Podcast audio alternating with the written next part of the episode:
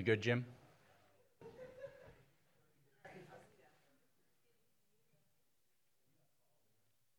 All right.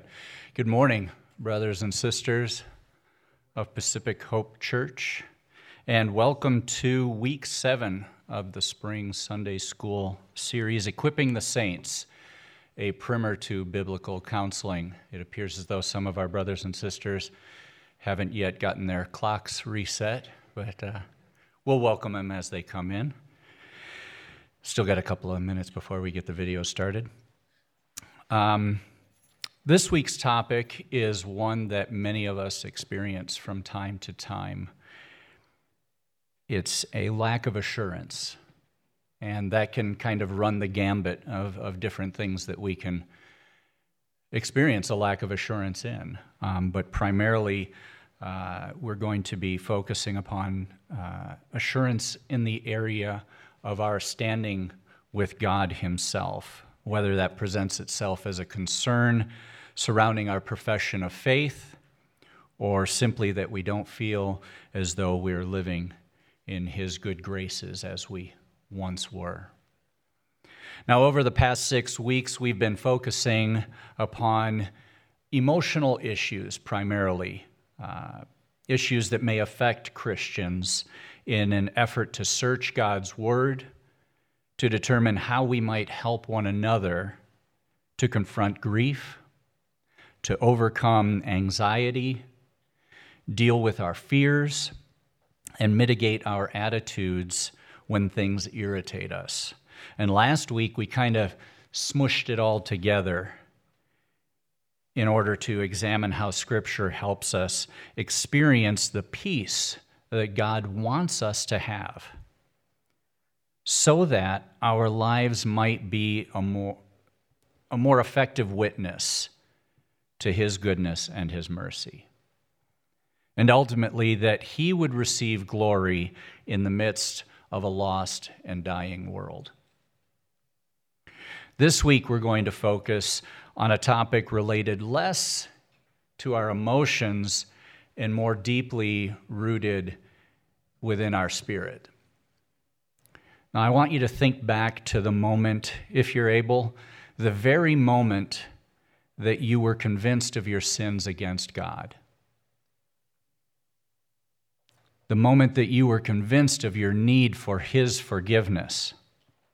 And in that next moment, as you repented of your transgressions and asked God to give you the ability to follow Christ and trust Christ from that point forward, was there any doubt in your mind that you were soundly saved?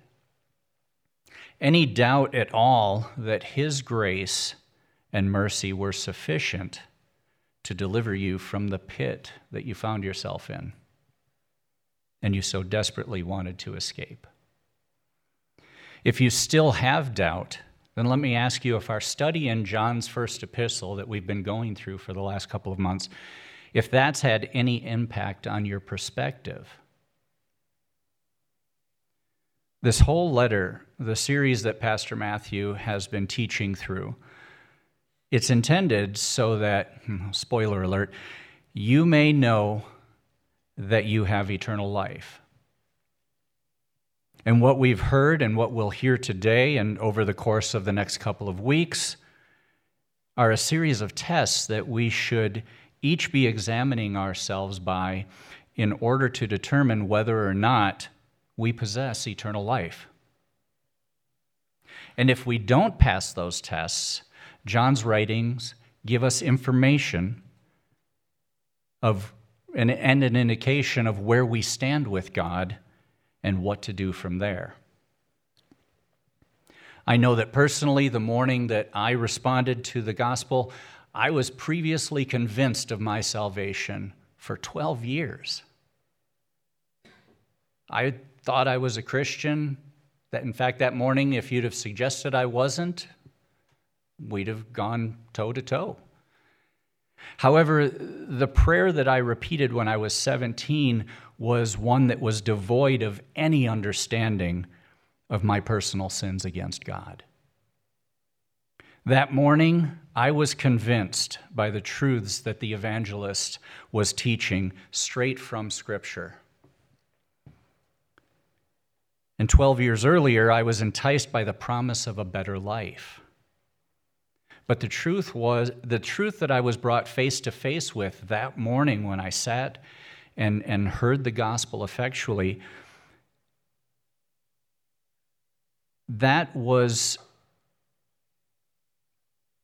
it was it was Jesus' promise that we would experience temptation and tribulation, but that he would deliver us from that.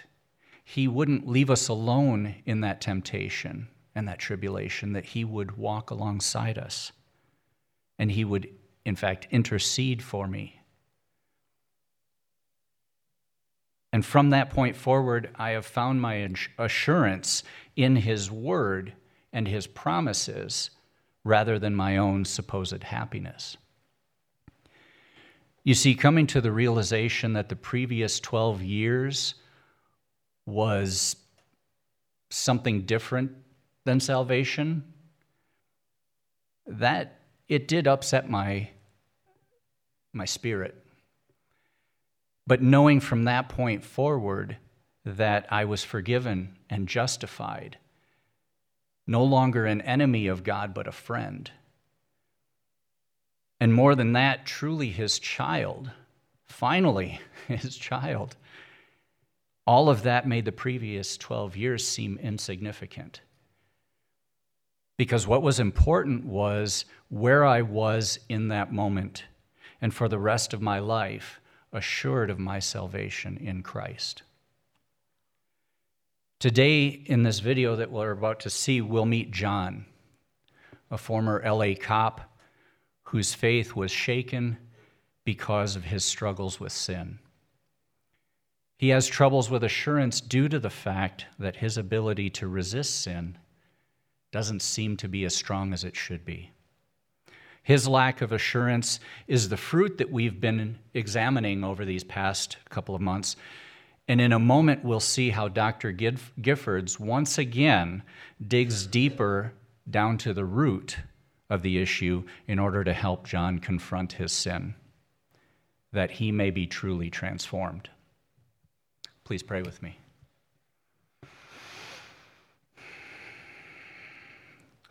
Father, we lift up your name in praise and worship this morning as we consider the promises you've given us in your word. Promises to never leave us or forsake us. Your promise to love us and to come to us and to make your home with us if we love you and keep your word. Lord, we pray for your forgiveness in any way that we have failed to keep your word, for those that we've sinned against and those who have sinned against us. Continue your sanctifying work in us that we might be conformed more into Christ's image.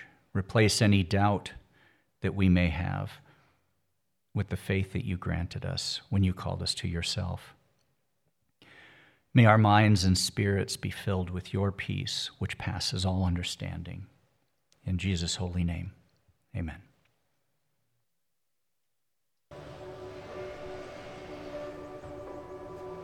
I was with LA County for almost 15 years. I worked in the Antelope Valley.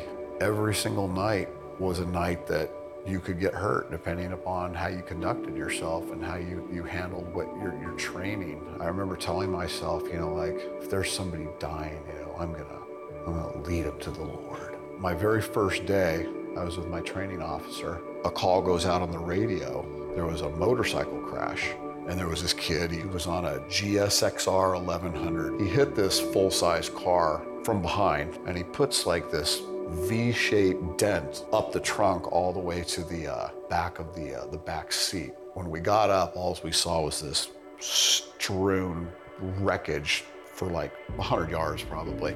He was a mess. I pulled his thing back. He was alive. I could see him and he was looking at me like, please help me like I don't want to die without saying a word. But he was there. And so I got this kid there and I, I'm thinking, I can't lead this kid to Christ. My training officer is sitting right there. If he sees me doing that, I'm going to come across soft. over the course of a few minutes, I could just see his eyes start to, that dilation that he was, he was about dead. I just started kind of walking away. I remember telling my wife later, I'm like, man, that guy died and I didn't lead him to the Lord. You know, I felt like such a hypocrite and, you know, like God gave me the very first day to do something that I said I would do. And uh, I didn't do it.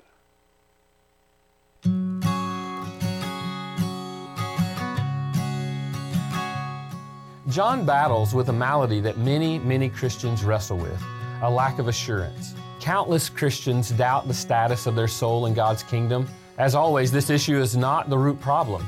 This is merely the presenting problem. Dr. Gifford is going to go digging for those roots. But before he does, if we're going to help someone who struggles with assurance, we need to hear their testimony to make sure that they understand and believe the gospel of Jesus Christ as described in Scripture. As I'm looking through John's PDI, there are some things we need to follow up on.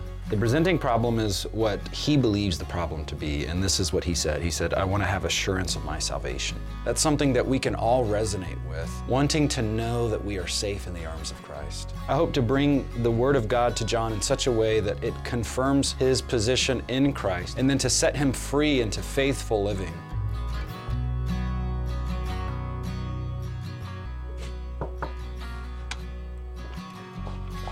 Dr. Greg Gifford. Meet you. Thanks for taking the time to chat with me today. Today we'll go through the personal data inventory to start off with. That's the form that you filled out. Tell me a little bit about just some of the spiritual background. Are you in church right now? I, I go you know, once, twice a month, and then I've I just started going Wednesdays as well. A guy who's the biblical counselor there, he actually uh, asked me on his own, you know, like anytime come in, we can start doing something. He just seems very passionate about what he does, and so you know, feel like maybe it's a friendship, you know, but also somebody who could uh, guide me biblically. Good. Yeah. I'll bring that up later too. That Yeah. you'll find the church to just kind of be the long-term place for care. Yeah. And so you know we'll have these intensive meetings. Yeah. But five years from now, ten years from Yeah. now, it's going to be your local church where you'll find that Yeah. encouragement, that challenge, that growth. Yeah. Okay, tell me about your testimony, if you don't mind. You know, when I said, "Would you say that you're a Christian?" Uh, you answered that depends. So, uh, has there been a, a point in your life where you've placed your faith and trust in Jesus? I don't have a date. I really don't. But um, God just sort of softened my heart because I've always uh, felt like, you know, well, if I sin, then I couldn't really be a Christian. If you were to try to describe Jesus to someone who didn't know him, how would you do that? He is he is God, and I mean that that's a pretty big thing. I mean, I, I wonder if people really understand that He is God. He is part of the Godhead, and that He became flesh like us and dwelt among us. And so I think that the fact that He came down and connected with us in complete humility to be one of us, that it's it's easier to have as an example than someone who just tells you how to do it. If you had to put the gospel in your own words to explain it to someone, how would you do that or how do you do that? What's that look like? First, I would just want to know if, if you know they understand, you know, they're going to die, and where would they go? You know, if they had any concept of that, and if they were asking me from a point of knowing that I was a Christian, I would just explain that Jesus was God. He came down. He was born of a virgin, lived a perfect life, and then um, died for our sins. Miraculously rose uh, from the dead, spoke to many, many people before he ascended to heaven. And um, when he was on that cross, that he paid the price for our sin. So that's been taken from us. After meeting with John, there were some things that stood out to me. First of all, I wanted to hear him describe the gospel. Part of that is because it's so interconnected to assurance. We really do have to understand the gospel to have true assurance. And, and the last thing we want to do is give false assurance. But assurance is the manifestation, it's the fruit issue, but it's not the core or the root issue. So, what we're going to do is we're going to dig into those root issues, the things that can lead to a lack of assurance. And you'll see for your own life how these are things that can connect to your own lack of assurance. I think what you'll find is that John's story may not be too different from yours. It is so crucial that we do not give false assurance to someone who isn't saved in the first place. And that would be to compound their problem. But now that Dr. Gifford has heard a credible testimony from John, we can start digging. The first root we will explore is the root of sin, particularly ongoing sin. is there a secret sin in John's life that is the root cause of his lack of assurance fruit?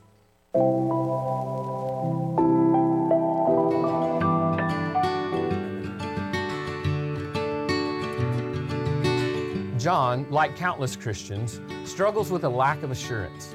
Dr. Gifford has established that John is indeed a brother in Christ who now needs help in discovering the why.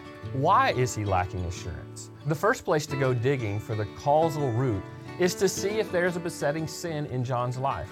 And this is no easy task. Dr. Gifford now needs to walk a fine line between dismissing sin and assuring John that sin is not an automatic disqualifier of salvation. Why? Because sin for the Christian is not an if question, it's a when question. Our struggle with sin, it is a thermometer of sort in regard to our position in Christ. And that sin is something that the Bible's going to say clings to us or besetting might be another word for it. And then we begin to question our identities. Can we really be a child of God and be an individual who's wrestling with our sin? And when we look at 1 John, let me just read for you a couple of verses from here no one born of God makes a practice of sinning, for God's seed abides in him, and he cannot keep on sinning because he has been born of God. By this it is evident who are the children of God and who are the children of the devil. Whoever does not practice righteousness is not of God, nor is the one who does not love his brother. John doesn't say whoever sins, he says whoever makes a practice of sinning, whoever keeps on sinning if we're wrestling with assurance, we really have to pick up on this, this practice of sinning and keep on sinning. When we when we isolate that to here's here's what our sin can tell us, you know, I sinned again, so I must not be a child of God. When we talk about assurance, one of the things that you brought up is when there's a sin or when there's a battle with a sin, that that affects assurance. so I, I, just wanted to clarify some of what you meant by that. So can you help me understand uh, what did you mean when we talked about you know a sin struggle? Basically, I think that I could characterize my life at a very young age um, as being uh, addicted to pornography. Pornography has been the biggest problem in my life really since day one. It's led me to every bad decision I've made. Sometimes, I don't know, like Lot's wife, I want to turn around and, and take one last look at the city, you know, obviously figuratively, but sometimes I desire the sins of the past. It's uh, made me question my salvation. It's made me question whether I want to continue living. It's been a strangle on me my whole life.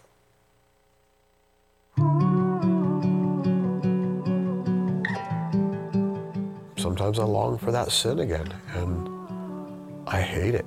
Yeah, praise the Lord, you hate it.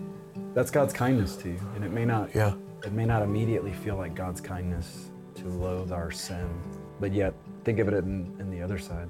When we loathe our sin, when we hate our sin, it's God's way of working change in you. Sin is destructive, and maybe where you're at right now, your life hasn't been characterized by greater Christlikeness. I, don't want to contest that. But yet, what I do want to say is when you are born again, you are a new person. Literally, that who you were before is dead, and you're in Christ now. I want to point out a couple of things about Hebrews 12 and the race.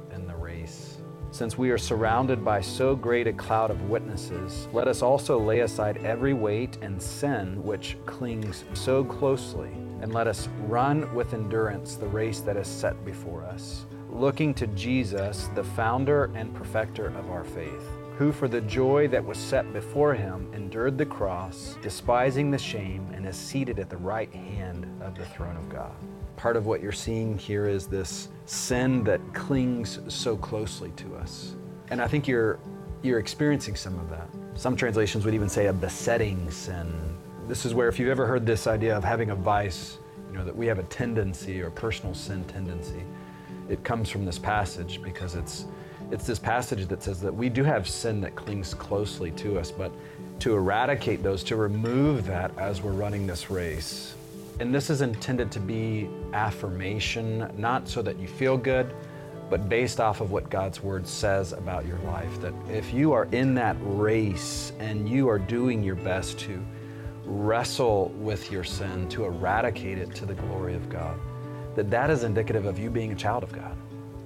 That the race, the effort, the wrestling, that's indicative of God's work in your life. It is a dividing line to where I have to say, well, am I willfully rejecting God in my life? But if I'm not, that should bring assurance that I am His. Hebrews doesn't say we look to sin in our in our race. Meditate on your sin as you run the race. It doesn't say that. It actually says look to Jesus. But yet many times in our sanctification as we're growing to be like Jesus, we're watching the scoreboard of how many times have I sinned today? And that can become such a defeating form of our Christian life because we're thinking, ah, well, I blew it today. But rather, what it says is look to Jesus. So, it really, in a sense, it's not as much about how much did I sin today, but how much have I been conformed to the image of Christ today? How much have I looked more like Jesus today? So now this is this is from God's word, from Hebrews, from 1 John, saying to you, John, if you're wrestling with sin, if you're engaged in this race, will you trust what God says about you? Do real Christians fall into sin? Yes, they fall, but they don't dive. And when they stumble, they don't stay in the pigsty.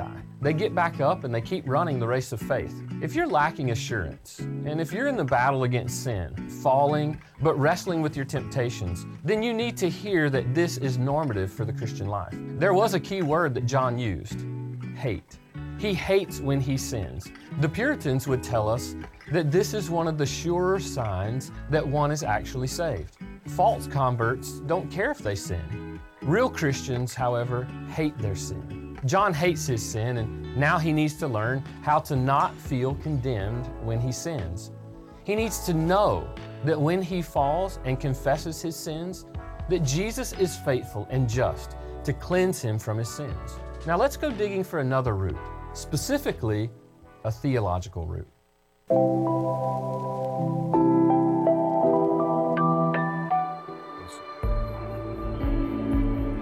Perhaps you're like John. Perhaps you struggle to know that you're genuinely born again. Maybe it even terrifies you that you're not adopted into God's family. But may I tell you, it's good that you're terrified. False converts don't care to concern themselves with assurance. It's only the true convert that trembles at the thought of not being with the Lord for eternity. There's another root that Dr. Gifford is now going to explore with John that may be the cause of his lack of assurance his view of who God is and what he says about us.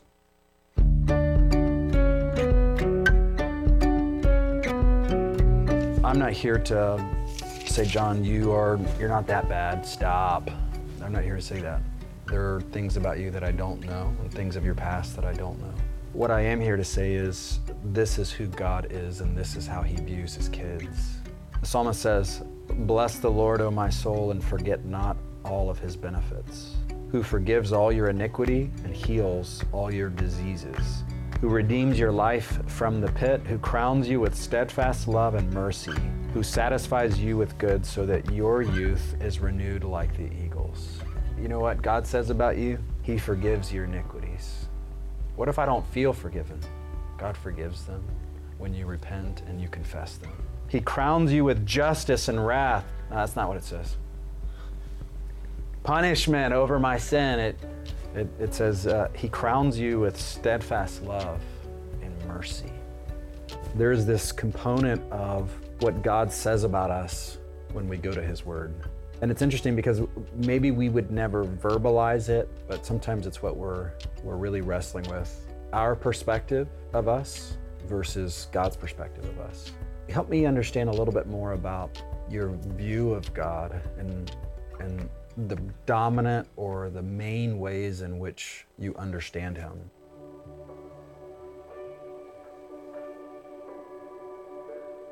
I wasn't a very good father to my own children, and so I felt like if my children ever did anything that, that made me angry, I would make them suffer a little bit emotionally before I would let them come back. I'd always make them feel like, you know, kind of worthless. And I felt that that's the way God was. And so I would always have to feel like I had to clean myself up.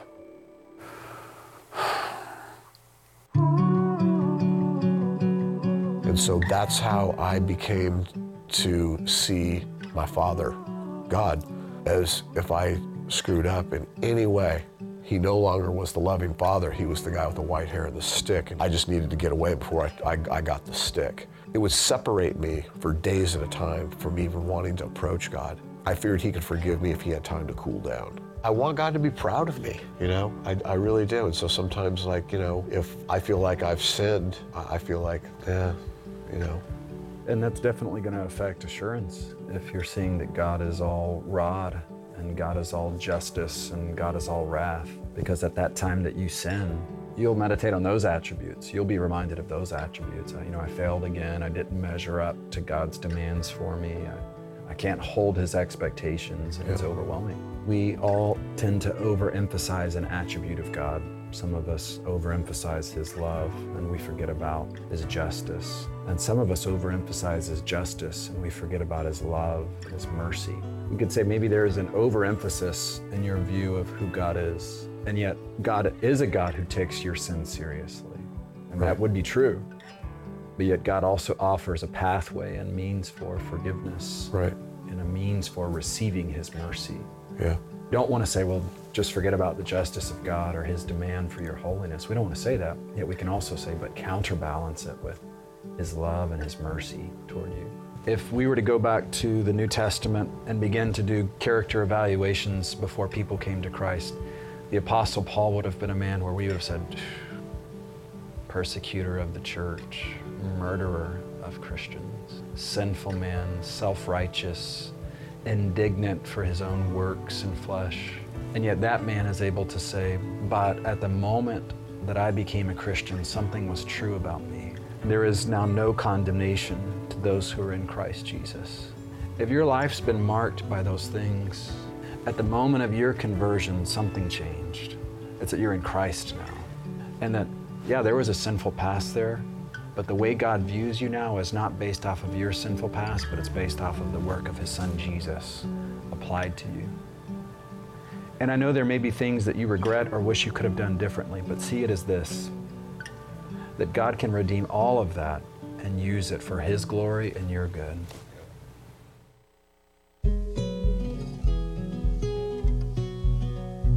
What we think about when we think about God is the most important aspect of a human's life. Do you struggle with assurance?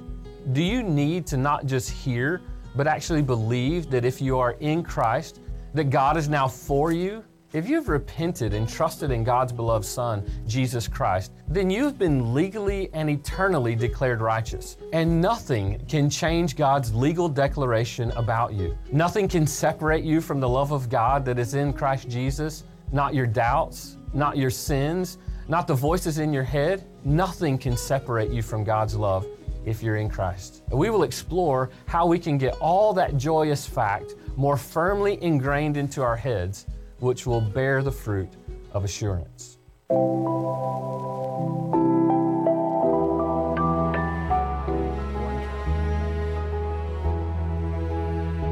It's one thing to hear truths like, nothing can separate the Christian from the love of God in Christ Jesus. It's another thing to have that thought fixed in our thinking, which will drive out all of our fears and doubts. And that means biblical counseling is not a hit and run event. You will discover that your growth is directly proportionate to how hard you work to appropriate these truths and experience the joy that comes from that knowledge. Want to do my best to give you some practical things, and what we'll do is we'll start with these things next time we see each other. The first thing that I want you to do is you'll complete the faith motivation versus feelings motivation worksheet. So that's number one. Okay, so the next thing, I mentioned this earlier, is I want you to memorize Hebrews 12. 1 through 2. Number three, I just want to expect and anticipate that you are going to be in the Bible regularly, daily. Number four, two categories one category is your truth. In this category, I want you to write out at least five things that you struggle with believing about yourself or believing about God. Okay. The second category is I want you to write God's truth. And you're going to counter what God says about Himself as opposed to what you struggle to believe about Him. Last one, church. Here's what I want you to see you are a member of the body of Christ. And five years from now, 10 years from now, when there's no biblical counseling taking place immediately, I want you to see that that church is your incubator, it's your safe haven. They are your battle buddies, that it is that church that helps keep you in the love of God. And the next thing I want you to do, not only in attending, is just take general notes about what was said in the preaching. Right. So you can, you're reflecting, you're being intentional to listen. Right. I don't expect this to transform in, in one weekend. But one of the things I am going to encourage you to is that that's that's your family, that's your home. You need that church. I need my church. Good. Okay. Well, let me pray for us, and then we'll be done.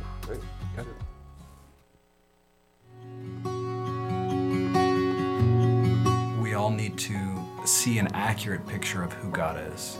There are things where John's wrestling that he's the super sinner. There are things that he's not proud of. Yet we know that if he has repented and confessed according to the scripture that he is now forgiven. That his identity as a child of God should drive who he is, and that's true for you. God does not see you through the lens of your sins, but through the righteousness of Christ that's been applied to your account. If you're wrestling with these things, it's not magical, it's not something that's extraordinarily complicated. You have to get into how God reveals himself to you and to his word you'll find that there is often this great connection between your engagement with God's Word through memorization, meditation, and what you believe about God, or even what you believe about yourself. And when we have that, when we have a clear picture of who God is and who we are in light of who God is according to His Word, we are on the road to being transformed.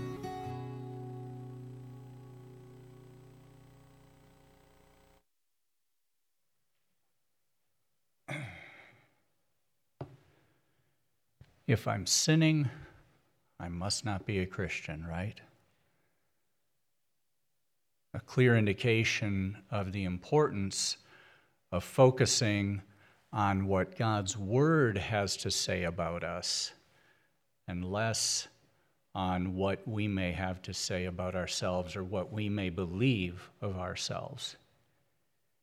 If you spend more than a minute or two on social media or reading the news, watching the news, you can get a pretty bad indication of, of who Christians are and what the church is. And if we're being honest with one another, the world's opinions of us don't even be able, don't even begin to scratch the surface of, of what's realistic. You know, when Paul lays out the, the such were some of us, verses. The world doesn't even realize that we too are, are human like them. We too have the same weaknesses, the same foibles. And yet, the main difference is what God's word has to say about those who are in Him. The promises that it makes for the one who has understood their sin and who has repented of their sin. Those promises that state that we are forgiven. That we still sin, yes, no mistake about it, but that we don't dive into sin, we don't make a practice of sinning and in reality, we, we hate that sin. We, we loathe it. We struggle with it. We don't go into it mindlessly as we once did. That we're still flesh. That we're not yet glorified. And therefore, we still struggle with it. And when it comes to a question of assurance for the believer, that's one area we can look to positively and see an indication of our assurance. The fact that we struggle with it, that we don't give in to it, that we flee from it rather than run to it, that we hate it rather than fail to pay it any mind, rather than embracing it as we once did.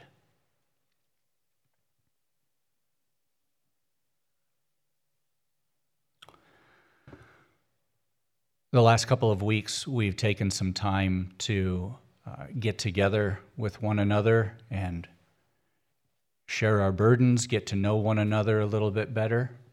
Um, I see that we're getting a little bit short on time. Um, I want to encourage us to keep on doing that. Um, we're not going to have the time here this morning, but uh, I do want to encourage everyone here. Maybe you've been with us the last couple of weeks. I see a couple of folks that are new, and so this may be a little bit uh, non sequitur. Um, what we're doing is we're, we're getting together with one another and bearing one another's burdens. We're, we're hearing the things that are weighing on each other's hearts. And, um, and I want to encourage all of us to, to continue to do that. Um, there have been many people that have come to me afterward and talked about how uh, it's been a good time for, for them to get some things off their chests and, and pray with one another. And so I want to encourage us to keep doing that. However, I want to um, I want to get into prayer and uh, prepare us for our worship service. So if you'd please pray with me. Excuse me. Sovereign Lord God, your word instructs us to consider how to stir up one another to love and good works, not neglecting to meet together, as is the habit of some, but to encourage one another all the more as we see the day coming. And so we gather here to meet together, to hear your word preached, and to fellowship with your saints we lift up uh, those in our congregation who are suffering with health issues. We ask that you, as the great physician, would provide comfort and grace as they walk through this time of weakness, Lord, that you would be true to your promise to come alongside them. And Lord, we, we too stand with them uh, in prayer. Lord, we pray for Pastor Matthew as he opens John's epistle once again to help us understand your will for us, that we're able to overcome our adversary and live in full assurance of the faith that you have given us. May our time spent here today bring glory to your name. Jesus' name, amen.